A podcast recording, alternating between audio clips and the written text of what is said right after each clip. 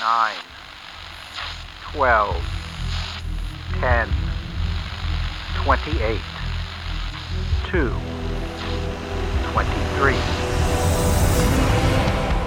This is Deep State Radio, coming to you direct from our super secret studio in the third sub basement of the Ministry of Snark in Washington, D.C., and from other undisclosed locations across America and around the world.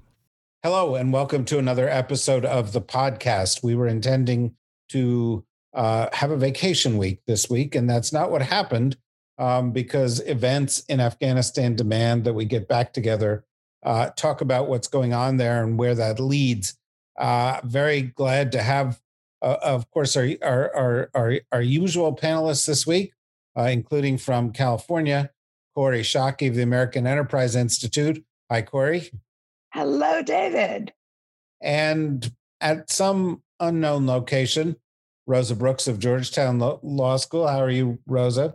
I'm very well, David. I'm in South Dakota, somewhere near the the Corn Palace.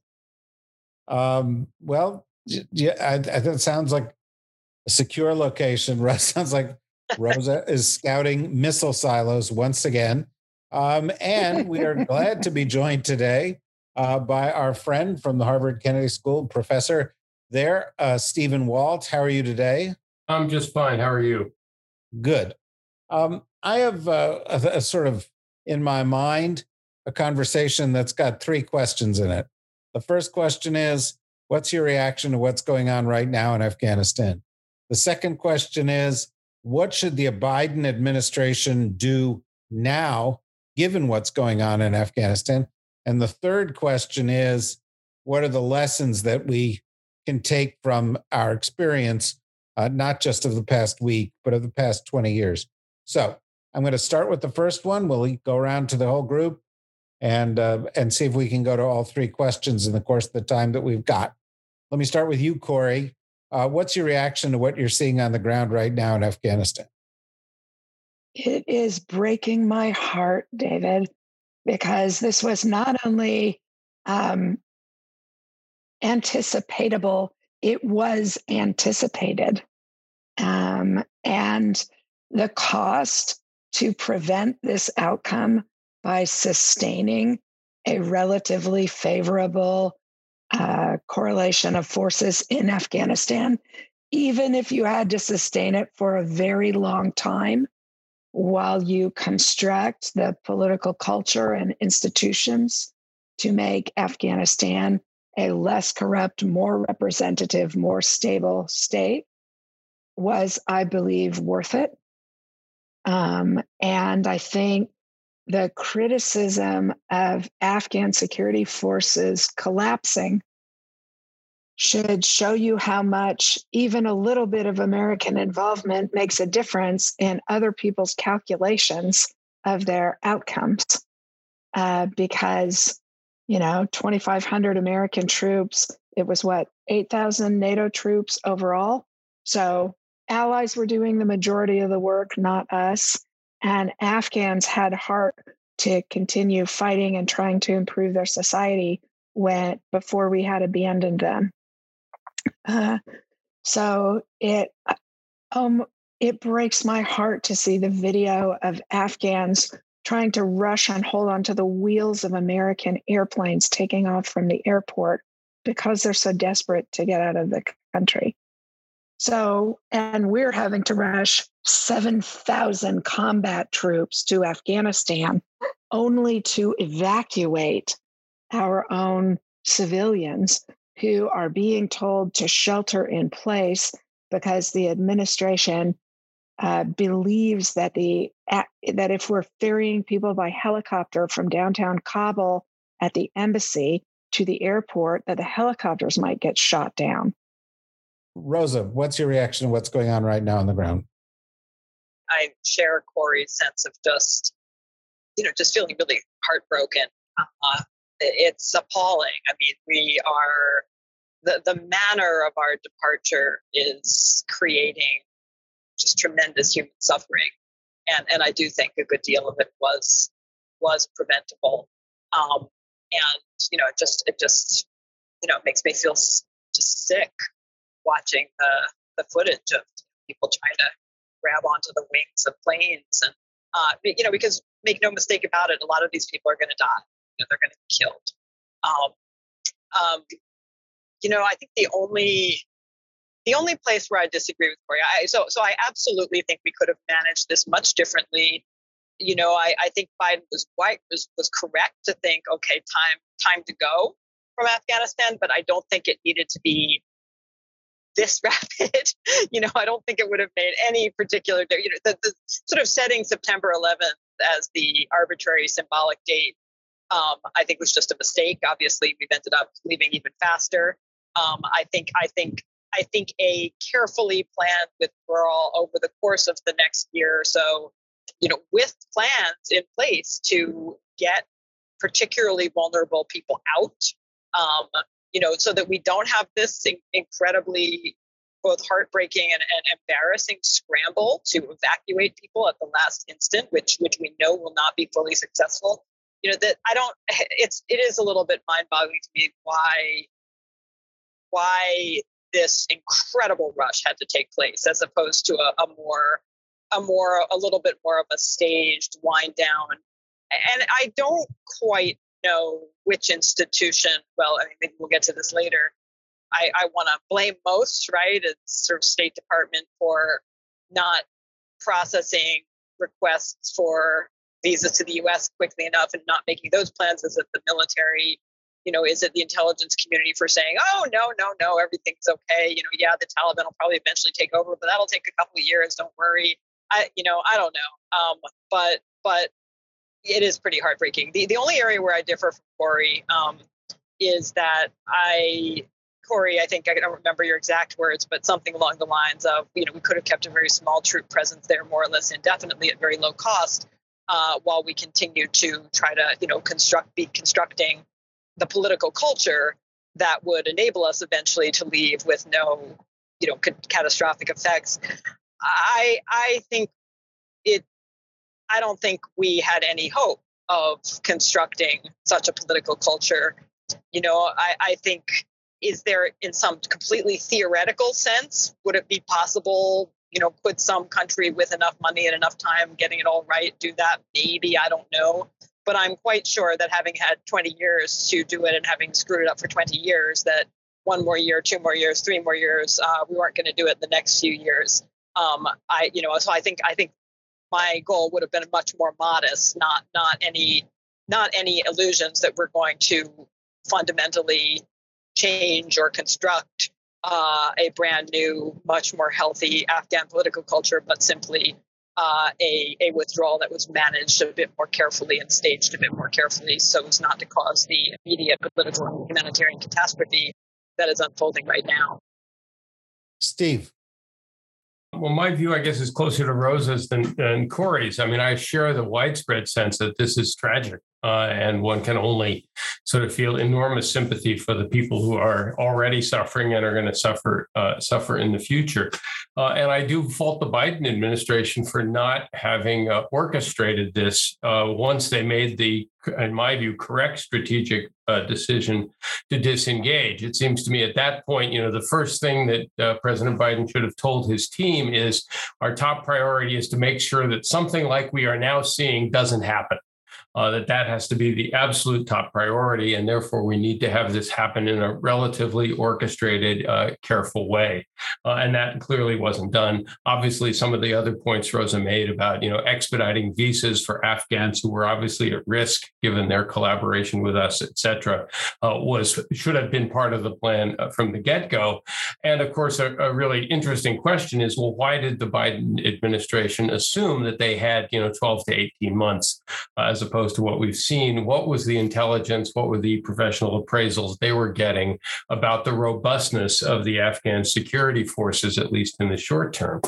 Um, where I disagree with Kori is whether or not you know we could have just kept this one going at a low cost uh, forever. I mean, I think this idea of uh, transforming Afghan political culture in a fundamental way was a fool's errand from the beginning. And it's worth remembering that the Taliban haven't been making gains for just the last six weeks or the last six months. They've been making gains for the last 10 years. Um, uh, the United States was still there, still conducting air operations, still providing training and support for the Afghan military as well. So it was a question of whether or not this was going to be a slow collapse or a rapid collapse. And then my third uh, sort of big reaction to all of this is uh, wanting to do more of a post mortem on the way in which our campaign there for the last 20 years has been described to the American people by uh, civilian leaders from both parties and by senior military commanders who repeatedly told us that progress was being made, that we were winning, that the Afghan security forces were getting better and better and better, uh, and that we were eventually going to be able to leave the country in their hands. Uh, and I think we now understand uh, that that happy talk was all wrong. And in fact, we we really knew that uh, because you know the Washington Post uh, a couple of years ago released a whole set of internal documents that showed that inside the Pentagon they knew this was not going nearly as well as they were talking about it uh, in public. Um, so that's the third part of my reaction to this. Is um, I think this is a a widespread, widely shared, uh, you know, failure of the national security establishment going back a long way, and unfortunately uh, continued under President Biden. So, David, can I respond to quickly to two things Stephen said? The first is that you know the Taliban were picking up ground, and and that shows this was not succeeding. The reason the Taliban were picking up ground was because we had shifted the fighting of the war to the Afghan military that we were training. And so, and they were getting a lot better over time. So, yes, the Taliban made gains, but the Afghan military was bearing more and more responsibility, in fact, complete responsibility in most instances for the fighting. And with our assistance, they were holding their own against the Taliban and improving over time. So I think it's, I, I don't think it's fair to make an assessment that this was uh, unwinnable because the Taliban had picked up uh, some gains in some places. The second thing is that, you know, it, it war is a political undertaking, and uh, when you abandon people, you shouldn't expect them to make brave choices. Uh, and so to to suggest that the Afghan security forces you know, just ought to have the courage to fight, which is not what Stephen has said, but what is what President Biden has said. That is so insulting to a force that has lost 69,000 soldiers and police over the course of the last several years. And when you're looking down the barrel of, of what they were looking down, you know, all of us should ask ourselves honestly whether we would make any different choices because most of us wouldn't. Kori, I have a question for you then, uh, which is simply, uh, you know, why are the Taliban so good at fighting and the people we've been supporting for 20 years so bad? Uh, you know, the Taliban have not had the benefit of American air support. They've not had the benefit of American military training. They've not had the benefit of American advanced weaponry. And they seem to be willing to fight and die for their country. And the people we've been backing aren't. So I don't quite get this one. You know, the, I, I don't think it's true that the people we've been backing have been unwilling to fight for their country, right? The Afghan National Security Forces are volunteers and they have continued to volunteer when 69,000 of them have been killed, um, many of them killed by assassination or by murder of families, which is, you know, what the Taliban are trying to do is an easier task than keeping the entire country safe at all times. And so that's why they have picked up some ground because we have to win everywhere all of the time and they don't. And so I, I do think it's an inaccurate assessment of the Afghan security forces, either that they wouldn't fight or they didn't have the ability to do it. If I could just add a, a, a personal point of view here before we go on to the next question. I, I think, as you, as you guys know, I'm I'm a little bit more sympathetic with the view that Rosa, and particularly the view that Steve has supported here. And I would just point out a couple of things. One, we went in um, in 2001. By 2004, um, the Taliban announced their counteroffensive by 2016, it was the estimate of the US general in charge that the Taliban were in control of um, uh, between 10 and 20% of the country, and that another 26%, which is a, I find kind of one of those astonishing points of assessment where, you know, where it's that specific. But he said the next 26% were being contested. So five years ago, uh, something in the neighborhood of a third to 40% of the country was already under Taliban um, control. This was predictable for a long time. And as all of you remember, in 2009, the Obama administration began with an Afghan review. Uh, and one of the highlights of that behind the scenes was the vice president of the United States, Joe Biden, saying 12 years ago that it was time to get out.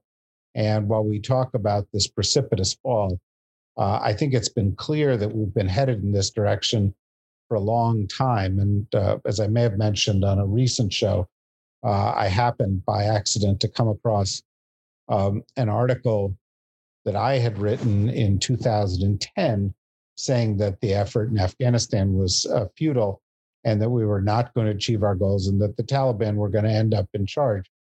Within a couple of days, uh, there was a counter argument being made. Uh, and somebody else wrote an article saying Rothkopf is wrong on Afghanistan. I'm not saying this to say I told you so. I'm saying that 12 years ago, it was pretty apparent to a lot of people that we were likely to end up in this place.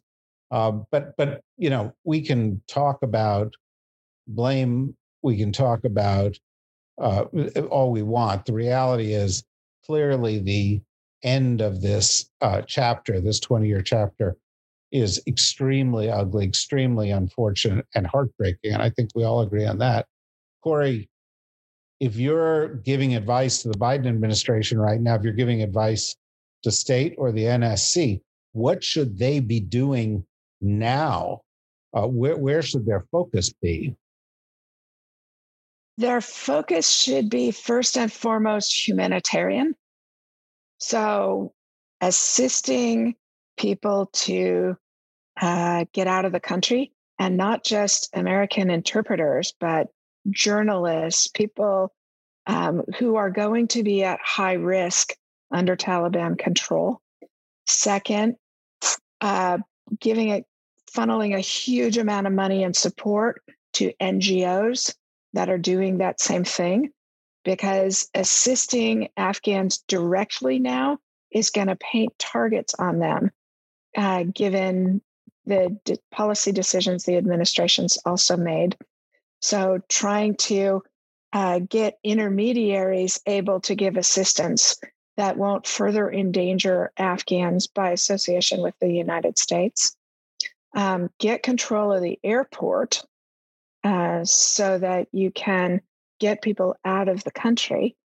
Um, uh, stop saying in public the disgraceful things like Jake Sullivan just said on the news, which is no amount of more effort of two or five years would make any difference. This is Afghans' fault.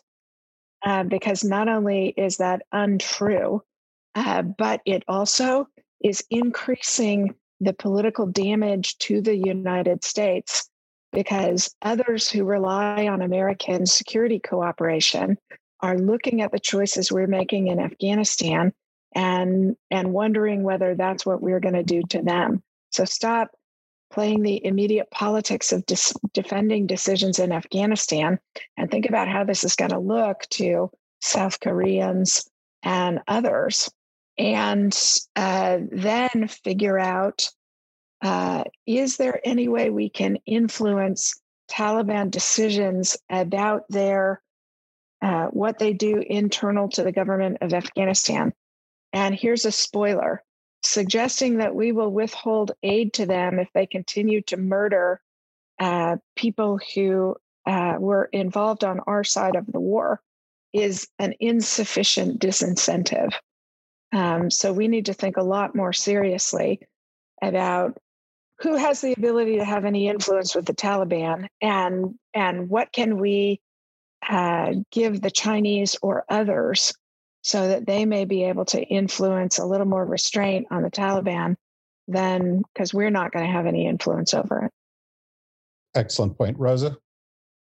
So I basically agree with what Kori just said. I, you know, one thing I would add to the sort of debate between Kori and Steve about, well, you know, um, could we have succeeded, you know, in our in our most ambitious of the aims we've articulated over the last couple of decades? Could we could we have stabilized things? Could we, uh, you know, would another three years or five years? I, you know, I think the I think the it's not so much that you're I think you're wrong, Kori, in the in a totally hypothetical sense. I mean, again, I think I think the answer sort of in the abstract would be if we were willing to commit infinite resources and had total political will, you know, might things have been different in 2010? Might things have been different in 2016? Might things be different today or in five years or 10 years from now? Yeah, maybe so. But the reality is that we really, from the very beginning, uh, 2001, we were profoundly ambivalent about what we wanted to achieve in Afghanistan. We were inconsistent, uh, you know, ranging from, oh, we just want to get rid of Al Qaeda to, okay, we're going to bring democracy, uh, peace, stability, human rights, to various things in between. Um, you know, we, we kind of waffled back and forth about what we wanted. And after that initial, the initial military successes of 2001, we never matched the resource commitment or political will commitment to the rhetorical claims about what we were trying to achieve.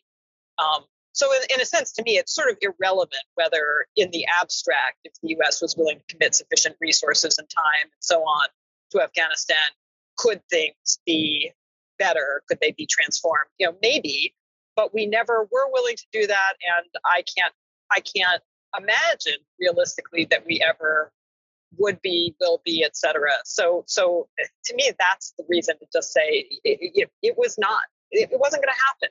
Um, but that being said, I, I think Kori is absolutely right. The sort of, oh, it's all the Afghan military's fault and why won't they fight? All that stuff is is is both insulting and sort of profoundly misunderstands the sort of complicated web of incentives and relationships and so on that that people who volunteer for the Afghan military were facing. You know that they're being rational actors. Um, and I, I, absolutely agree with Kori. I seriously doubt that any of us would, would do any better. It's not a, an issue, I think, of you know incompetence in the sort of sense of you know they're no dumber or less skilled than anybody else, uh, but they have very sensibly, for the most part, said, you know, this is a fool's errand we're on, and so as long as we calculate that the risks you know, are sufficiently outweighed by the benefits, we'll keep doing it. But you know, at whatever point, and clearly we, we, we saw we reached that point in this last week. At whatever point it becomes clear to us that the U.S. is is going to leave us to hang, hanging us out to dry, we're not going to do it anymore because it's crazy. We'll just get slaughtered, and there's no point. And and I think that that's how could we expect them to say anything other than that? I, I also very much would urge my many friends now in the Biden administration just not try to put a positive spin on any of this and not go starting to blame everybody else. I mean, I just think it's I, I think that the only the only thing that anyone in the Biden administration should be saying um, would be to be very, very honest to say, yeah, this is awful. You know, we didn't expect this to happen, and we're going to be taking a hard look at ourselves to try to understand why we miscalculated, um, how the speed with which things would collapse. Um, we made our plans based on a different assessment and we're going to you know we are absolutely going to be examining why we were so wrong. But in the meantime this is tragic. Um, you know we do absolutely think it, we needed to withdraw but but you know if we had realized how rapidly things would collapse we would have done things very very differently. And right now we're going to do our darndest to mitigate damage uh, and all the things then that Kori just said in terms of humanitarian assistance mostly through NGOs in terms of expediting evacuations and visas for a very large group of people, et cetera. Steve. Well, in the short term, I agree with what's already been said that the uh, administration wants to be honest, it wants to be humble, it wants to admit what it got wrong, and it wants to focus uh, in the near term on doing what it can to mitigate uh, the humanitarian issues that are now uh, imminent and uh, and apparent. You know, whenever you turn on the television. Uh, if I were to say, sort of now, then medium term to longer term, you know, and somewhat cynically, right, what the Biden administration will want to do is change the subject. Uh, and you know that's not entirely uh, cynical because there are a whole lot of other important domestic and foreign policy items that are on the agenda, and it would be a mistake to uh, be so uh, now preoccupied with what has happened in Afghanistan that you lose sight of all the other things that need to be addressed, whether it's China, whether it's climate change, whether it's the ongoing pandemic, whether it's the rest of the domestic agenda. So, in a sense, you know, if I were advising Biden, I would say, look, you got to own up to the situation we're facing here in, in the short term as has already been described, but you can't allow this to blow you uh, completely off course for the next six months or so. Um, the second thing I would say is, uh, and this is more in the realm of diplomacy, the administration will want to distinguish this situation from its relations with others. Uh, it wants to be able to tell its allies why the situation that happened in Afghanistan is not like the situation facing South Korea. It's not like the situation uh, with the United States and NATO. It's not like the uh, situation even with the United States and Taiwan.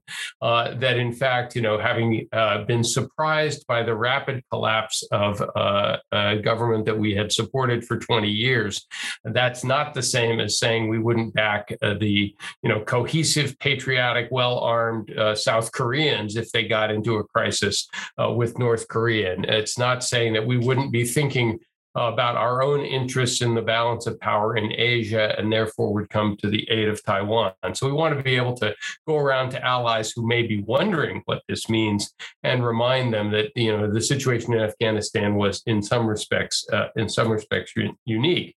And then finally, um, I think the Biden administration over the medium to longer term wants to try and make this somebody else's problem. Right. This is a, a, nice thing to, to get the Chinese involved in trying to deal with the Taliban and sort out uh, what's going on in Afghanistan. It's uh, something that ought to be a problem now for Pakistan in ways it wasn't. Uh, it's something of a problem for Iran now in, in ways that it wasn't. And in a sense, if the United States uh, isn't there with its finger in the dike, uh, this may turn out to have some geopolitical advantages over the over the longer term. That doesn't, in my to me at least, mitigate the humanitarian issue that's in front of us. But if I were advising Biden, I would say you want to get out of this with the least damage possible for the United States. Can I reinforce what an important and positive point Steve made about making sure allies understand that there's a distinction between the limits of our interests in Afghanistan and the expanse of our interests in other places. I think that's a really powerful point, Steve. It is a, it is a powerful point. I just wanted to actually say, and and I again I offer this just simply as point of context, and we'll move on. But uh, the message that is being sent to our allies is not exclusively being sent by the current events in Afghanistan. First of all, the prior administration had said it wanted to leave Afghanistan earlier than this and more abruptly. In December of 2018, uh, in fact, President Trump in the Oval Office said he wanted to pull out and shut down the embassy um, right away. And of course, the deal that they signed uh, had an earlier expiration date and more for the Taliban. He also um, talked about changing our relationship um, with uh, NATO. Um, and, uh, you know, we have seen uh, issues of, of, of, U.S.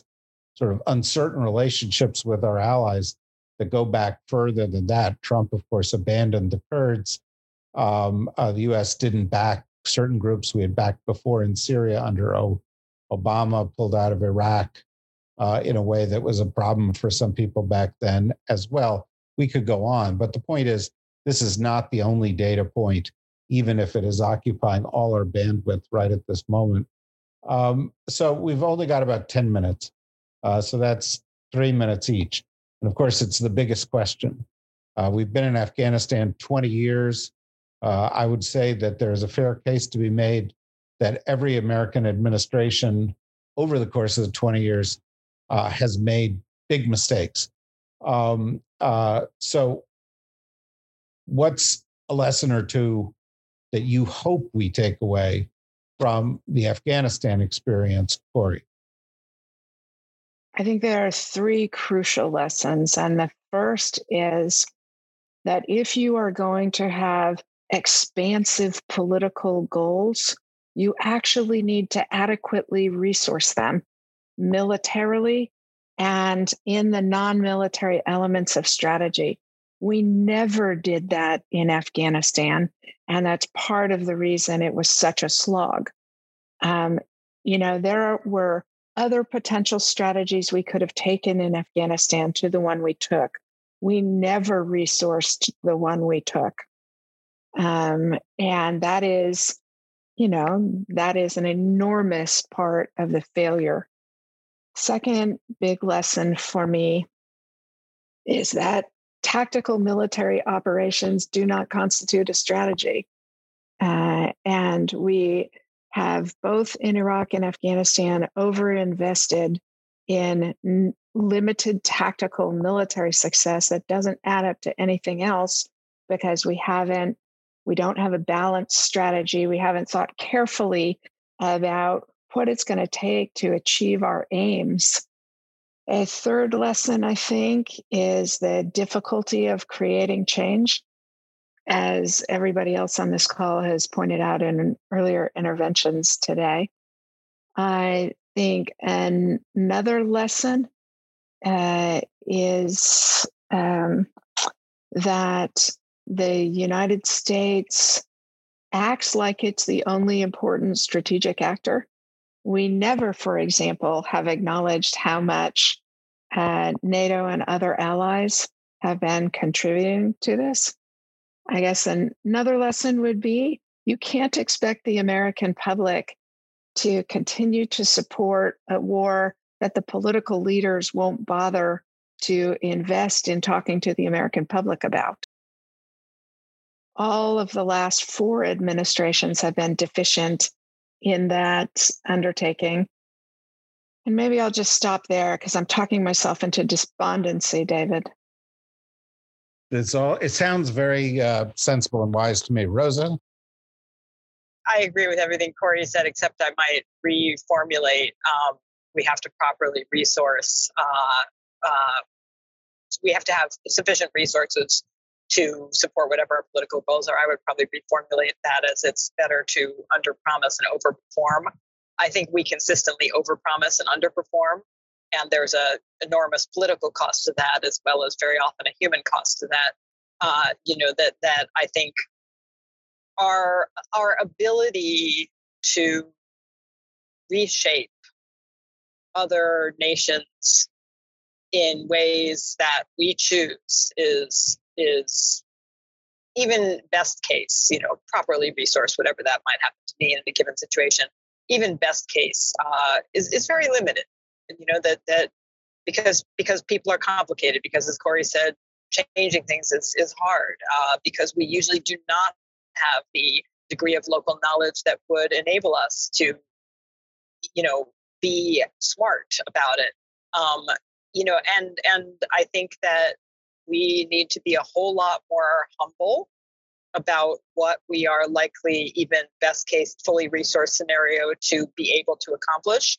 And part of that humility should be recognizing that our, our track record of fully fully resourcing uh, our various efforts is abysmal. And therefore you know it's the sort of definition of insanity is doing the same thing over and over again expecting a different result uh, rather than saying oh yes but this time whatever the next time happens to be uh, you know there shouldn't ideally be a next time but but you know rather than telling ourselves oh but this time it's all going to be different. This time we're going to fully resource it. This time we're going to do it right we probably would be much better off saying we're bad at it. We've been bad at it. We'll probably continue to be bad at it. So let's really focus on you know what is the what are the smaller things that we can do in a really short time time, frame you know six months or so that we're confident that we can do that we will do and that leave things better off than when we started Uh, and if we can't say that, we probably shouldn't be doing whatever we're doing in the first place. Steve? This will be a variation on the themes that have already been advanced. Um, so, first, you know, we have to think much more carefully before we get involved in a commitment uh, like this one. Uh, it is much easier to get into one of these things than it is to get out. Uh, and I'm always struck by a statement made by, I believe, Douglas Lute, who was the NSC coordinator for Afghan strategy, a three star uh, general retired, who said, you know, we got into this without the foggiest idea of the undertaking we had uh, engaged in. Uh, and I think he, he was right. Uh, second, as both Kori and Rosa have said, you know, social engineering of this kind is extraordinarily hard to do. Uh, we have enough trouble now managing our own democracy here in the United States and making it work. The idea that we were going to turn a poor, mostly illiterate, uh, ethnically divided, and conflict torn society into a liberal democracy in short order was hubris of a very uh, high order. I think that's something where Americans are prone to. We have sort of a can do attitude if we just try hard and pour enough money into something, uh, we'll solve it. But I'm not sure that this was doable at all uh, at sort of any level of resources because the whole activity is sort of rife with internal tensions and contradictions. You need to pour money into the place to rebuild it, uh, et cetera, but you pour money into the place that can't absorb it and you just fuel more corruption, which makes the leading officials less popular. Uh, to go there and operate, you have to bring uh, supplies in through Pakistan, which means you can't pressure Pakistan to stop supporting the Taliban and so on and, and, so forth. But yeah, I think an argument can be made that this was just a bridge too far from the very beginning. And then my third comment sort of summarizes all of this just by saying, you know, you're looking back, the uh, the old Powell doctrine is looking better and better uh, that the United States should not, in fact, be committing uh, forces in the field for any kind of major undertaking until, unless it's really thought carefully about whether there's a vital interest at stake, whether there is uh, public support behind it, whether the resources are present, and whether there's a clear exit strategy in view. Uh, and if those conditions and a few others aren't met, maybe that's a good sign that you should think of something else to do uh, instead. So the Powell doctrine is looking pretty good to me today. These are all good pieces of advice. If I can add a couple that strike me listening to it, one which is kind of a reflection of everything you've said. I think we need to hold our national superpower hubris in check. We can't just do everything because we're the richest and most powerful nation on earth. And certainly, of all the things that we want to do, US military is not necessarily the best tool to do those things. Probably, if we're drawing conclusions from this, in addition to all the good ones you've drawn, probably a good idea that if you give yourself a nearly impossible, ill defined task, not to enter a war with Iraq at the same time. You know, not not to not to try to do something else that is massive, costly, and a distraction. And uh, that's something that we've done. I suspect one of the lessons that we're going to learn, or one of the things that's going to result from this, is going to be one of those periodic reassessments of our military leadership. We, we sort of ebb and flow after Vietnam. There was a lot of doubt of the military leadership and a lot of self doubt and re examination. We then went through a period where we didn't questioned military leaders. We kind of exalted them to a level that no human could achieve. There were a lot of bad military judgments made in Afghanistan, a lot of misassessments, a lot of ass covering plans. And uh, same with political leaders, of course, but we all know that on political leaders. And I think we're gonna we're gonna have to reassess that as well. You know, honestly, I think all of you three are providing the kind of wise, thoughtful takes that I think we need at a moment like this one.